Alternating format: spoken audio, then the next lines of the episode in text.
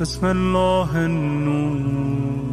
این دختر با برکت این وجود زیجود اونچنان مایه بقای نام و یاد و مکتب و معارف پیامبر شد که از هیچ فرزند پسری برجسته ای با عظمتی چنین چیزی مشاهده نشده است.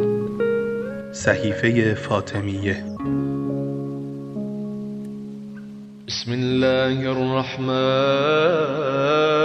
الرحيم. أعيذ وأستعيذ من شر كل ذي شر ومن شر ما أخاف وأحذر ومن شر ما ربي منه أكبر. ومن شر فسقة العرب والعجم.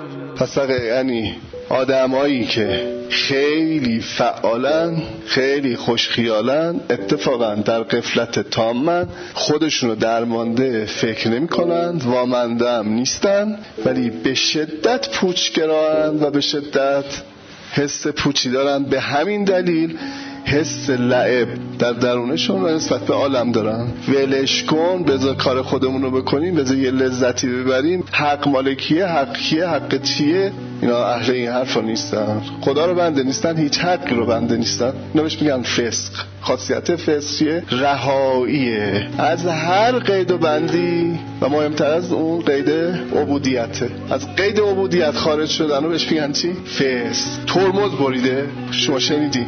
و البته درمانده و وامنده هم نیست. خیلی قبراق و مجاهدانه. ولی از اون داره کار اسم اینا میگن فسقه. فسق.